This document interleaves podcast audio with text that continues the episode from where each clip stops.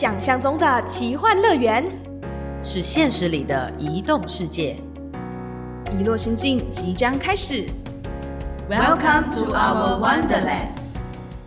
嗨，欢迎收听遗落心境，我是主持人豆腐，我是主持人小植。我们今天来到了一个。哎，上一集是在有很多富豪的园林、嗯、是今天我们来到一个看起来也很富豪，因为走出来全部都是房子车里、哦、高楼大厦，这样代表很有钱吗？不一定哦。 OK OK， 这小心会被轰炸这样今天我们移动到来的就是众所周知的台北大城市哦，没错，我们今天来到台北，然后一走进门就非常有原始的感觉，原始人的感觉，对，还有很多绿色这关键字丢出来会不会太明显了？如果有关注环保议题的民众应该已经猜到了。今天我们想要 来, 来关注一下在海洋上面发生什么事情。欢迎我们绿色和平远洋专案的主任佩瑜主任。 Hello， 大家好，我是佩瑜主任。一定想说天哪，这个这个主持人都有点怪怪的不知道怎么办无法控制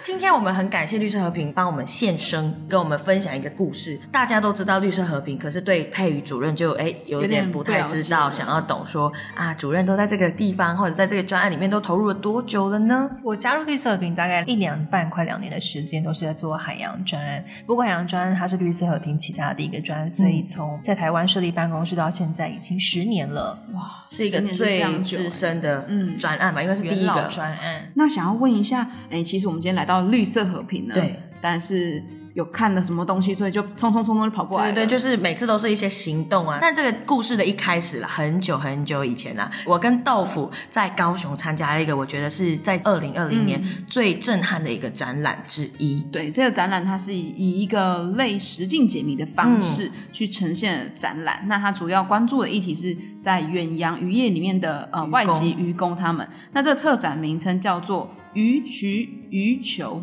听起来有点抽象。 对, 对对对，然后第一个字的鱼其实就是我们常吃的那个鲑鱼的鱼、嗯、然后取就是取, 取得嘛，对，取得的取。那第二个鱼是愚公的鱼，嗯嗯，然后最后一个字球。主任是不是要就马上跟我们说，对，当初为什么会构思用这样子的方式来告诉、嗯、呃民众说，哎，鱼渠鱼球特展。鱼渠鱼球这个名字想要带出远洋渔业上两个议题，第一个就是渔业资源的快速枯竭、嗯，因为现在联合国其实有统计，每三种已知的鱼种当中就有一种已经面临过度捕捞。过度捕捞意思是说它的数量已经少到现存的生物量在进行交配跟繁衍、嗯、它产生出来的数量已经没有办法回到当初的极大值，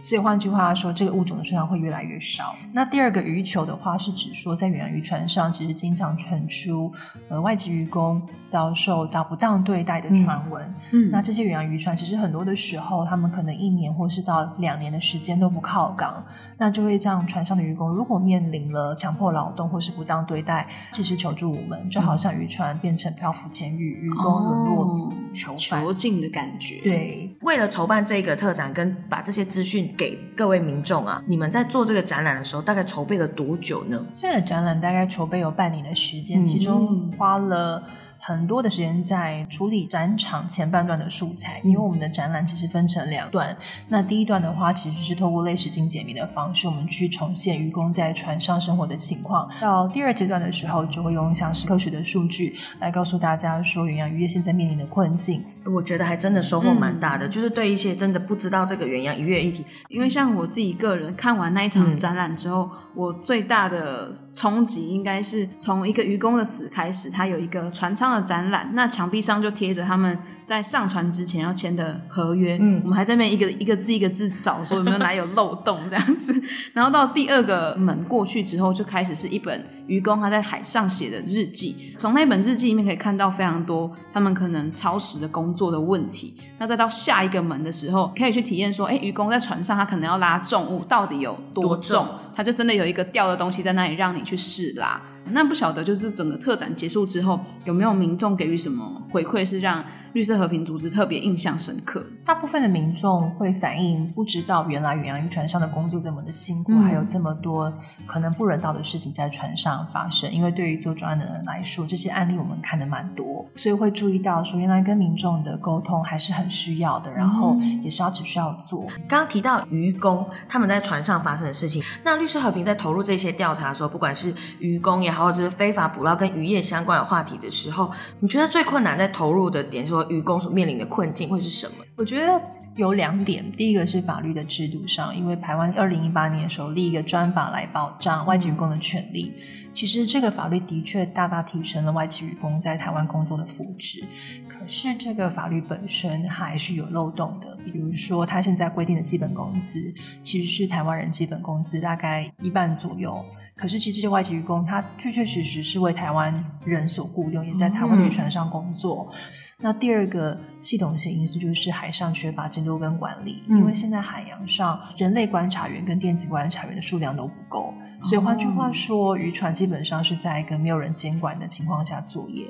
所以其实很多时候我们会接到渔工的投诉，说在船上遭受了什么样的对待，比如说工作时间非常的长、嗯、或者是说遭到干部的肢体或、呃、言语的对待、嗯、可是其实当我们告诉政府的时候，政府也很有心要调查，但是往往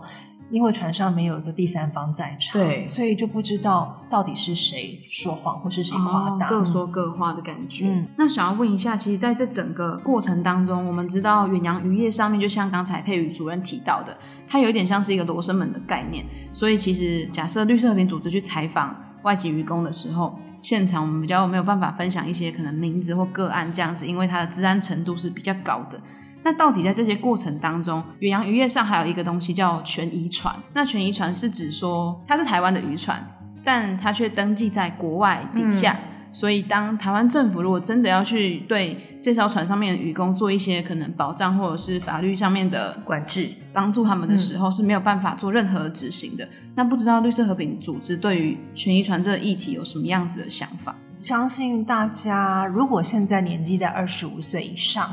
应该都有看过周星驰跟周润发赌神的电影、嗯、那部就是说好像不记得是谁在杀了一个人，对、哦、然后他很得意自喜说反正我现在船开到公海了、哦、对对对对对，然后公海上的话只有船的注册国有能力行使管辖权，所以全渔船碰到最大的挑战就是它其实是台湾人投资经营的，可是它挂在别的国家底下，那它挂在别的国家底下有时候它的考量会是有时候是为了渔场的权利，比如说尾鱼大部分都是在太平洋岛国的海域附近， 嗯, 嗯，那所以他为了想要方便去捕鱼，他就会把他的船的国籍登记在某个太平洋的岛国上面，他就很合理的可以去捕那个国家海域的尾鱼、哦、可是同样的状况是那是台湾人的渔船，他上面聘请的外籍的渔工就没有办法适用台湾的法律，所以它就造成了管理上的困难。这些开放别的国家外国人来登记渔船的国家，他不见得有那个意愿或是有那个能力去管理这么大的一个船队、嗯嗯、那我们自己在做田野调查的时候，的确很多时候会发现最多不当劳动对待可疑的案件通常就发生在全渔船的身上、哦、对，所以很多印尼渔工他也会不懂说哎，为什么我跟我的同乡我们都在台湾人的渔船上工作、嗯、他一个月有四百五十美金台湾规定的最低薪资，我一个月才三百，就他他们不明白这个差别在哪里、嗯、这会不会也是呃渔工们选择尽管受到可能不当对待的时候选择隐忍晋升的原因之一呢？就在全渔场上他们可能根本也就搞不清楚状况，就有点莫名其妙的感觉，会是吗？嗯，这的确法规上他们不见得了解台湾的法规是什么，也不会知道自己在哪个渔船上面工作，所以我们在跟渔工渔工在签合约的时候，我们就提醒他说你一定要确保你知道合约上面写什么，我们也去要求政府或是中介商说合约应该用他们的母语来写成、哦、渔工来说啦，刚刚包括全渔船的话题、嗯、他们最常反映自己的困境会是什么？会是可能比如说是合约签不懂吗？还是指可能在薪资上面呢？最多反映的是被克扣保证金或是中介费、哦嗯、这两点会特别引起我们的注意，是因为这是违反台湾的法律的。对，这个情况却还是能够发生，主要是因为台湾现在实行的评估制度会需要靠外国的中介、嗯、所以会有两个中介，台湾的船主需要找外国渔工的时候，他会跟台湾的中介说，台湾中介就会找他合作的外国的中介，外国中介再去找，所以很多的时候发生不当对待克扣薪资是在外国中介那一块，那台湾的政府往往就也很为难，因为这些外国的事情他没有办法去管、嗯、我们会同时要求印尼的政府因为印尼是主要台湾外籍员工的来源国、嗯、他应该要增加法律去管他们自己国家的中介，也希望他们推动他们跟台湾的政府对话，建立一个双边的政府对政府的一个沟通的机制、嗯、但同时我们会跟政府说不能够用就是外国中介行为为一个理由，因为毕竟是我们开放这个方便的门、嗯、让台湾的船主可以透过这样的方式聘请外籍渔工、嗯、既然印尼是可能台湾在外籍渔工上面的最大可以说、呃、来源国，他们的政府给这些外籍渔工什么样子的保障？因为就在网络上可能查询一些资料的时候看到说，其实通常外籍渔工他们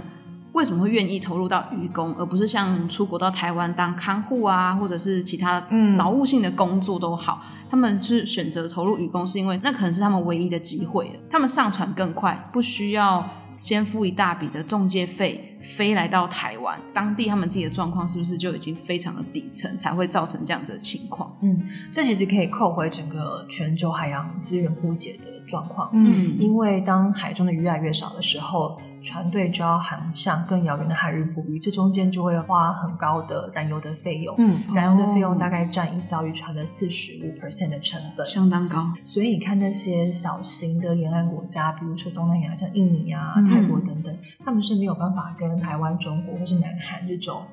高度工业型捕捞的大型船队相比。那你想这些小型沿岸国家渔村的人本来可能是透过在家这种小型渔业、嗯，那现在没有鱼可以捕了，所以这些人迫不得已然后上了外国的船队工作。你也会发现说，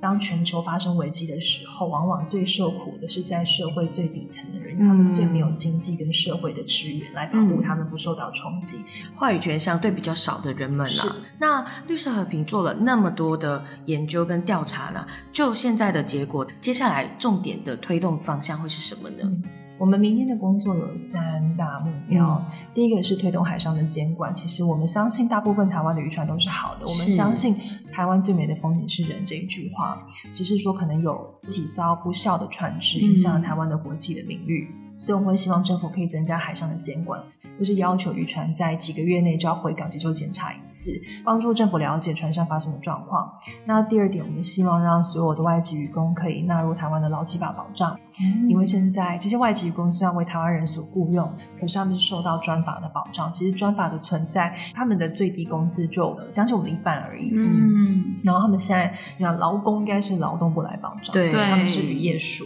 正确来说应该是这样子、嗯、对，因为渔业署并没有劳动检查的专业、哦、他们其实没有没有那么高的技能去判断说渔工发生什么事情，也没有办法放心的让劳工可以说出自己在船上的待遇。嗯，那第三点，其实我们知道说不管要增加海上的监管、啊、还是要提高劳工的待遇，其实都会对台湾的渔业船长带来成本的增加、嗯嗯、所以我们会觉得政府不需要把这样的责任放在自己的肩膀上，他其实可以去要求一些大型的水产企业资本很高的，他可以多付一点企业的社会责任，嗯，来帮政府分担增加监管这样子。然后、哦、因为确实在可能捕捞渔获之后会有批发之类的卖出去，是企业获得利益，对，利益、嗯、那由他们来做这样子可能更多一点的负担社会责任的部分，不管是对渔船来说也好，对劳工来说也好，还是对政府来说，这几方都可以获得一个比较平衡的感觉。对、嗯、最后最后一个问题想要问主任，就是热血想要知道这些议题的民众，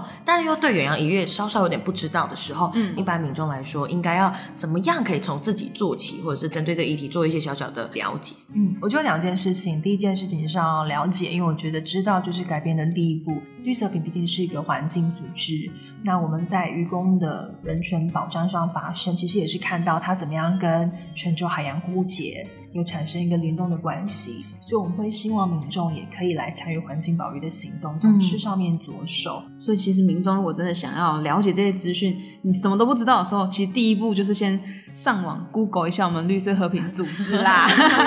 对啊，就是呃，先从吃这种最容易做的开始、嗯、然后你知道吃就是我的本行了挑选的时候就要好好选，不要选错这样。今天非常开心，因为听了主任今天的分享，我觉得收获很多、嗯、会让我更了解了解比如说渔工在船上，甚至权宜船这个话题也是对我来说是一个蛮新的了解。那如果大家真的对这议题还有什么不太懂的地方的话，也可以回顾我们的遗落布告栏、嗯、第八集我们的渔工篇，它有一个小小的故事。那今天非常感谢佩瑜主任来到我们的节目，我们移动日记下一个脚步会去到哪里呢？嗯，就持续关注我们就会知道了。对耶那今天就到这边咯，拜拜拜拜。